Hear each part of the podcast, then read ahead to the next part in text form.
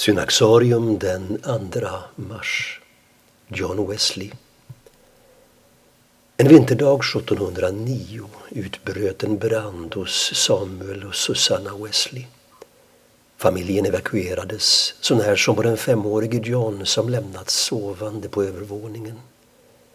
När misstaget uppdagas försöker Samuel förtvivlat forcera lågorna och ta sig upp för trappan. Något som dock visar sig omöjligt. Allt hopp tycks ute och på sina knän anbefaller fadern sitt barns själ åt Gud. Då syns plötsligt John i sovrumsfönstret och man lyckas rädda honom just innan taket rasar in. Efter detta var Susanna övertygad om att Gud hade en särskild uppgift för John. Under studietiden i Oxford grundade John tillsammans med sin bror Charles en studentförening. En grupp unga män samlades regelbundet för att söka andlig fördjupning. Namnet på föreningen är talande och pekar mot ett centralt tema i John Wesleys liv. Heliga klubben. Våren 1738 var John Wesley nyss hemkommen från en tämligen misslyckad missionsresa till Nordamerika. Han misströstade om sin frälsning och klandrade sin uselhet. På kvällen den 24 maj gick han mycket ovilligt enligt dagboken till en samling på Aldersgate Street. Här läste man ur Luthers förord till Romarbrevet.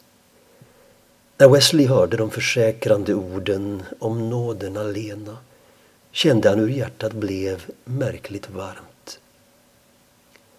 Trots sin nyfunna förståelse av nådens primat övergav inte John Wesley sin strävan mot ett förvandlat liv. Han såg frälsningen som inte enbart en juridisk angelägenhet utan också som helandet av en inre brustenhet. Här märks en påverkan från den tidiga kyrkans östliga teologer. Erfarenheten på Aldersgate Street var en avgörande punkt i John Wesleys liv. Men även bortom denna punkt fanns oron, rastlösheten och den stränga självrannsakan kvar. Under åren kring 1740 bubblade det av uppvaknande runt om i det brittiska samväldet. Nu tog Wesleys verksamhet som resande förkunnare fart på allvar. Han predikade en hjärtevarm religiositet grundad på Guds nåd och med praktiska konsekvenser i vardagslivet. Förkunnelsen mötte stort gensvar.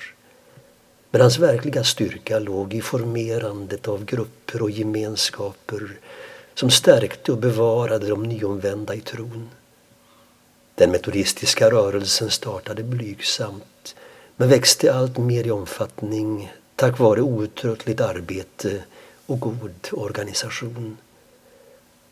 Före sin död upplevde John Wesley rörelsens genombrott i Nordamerika.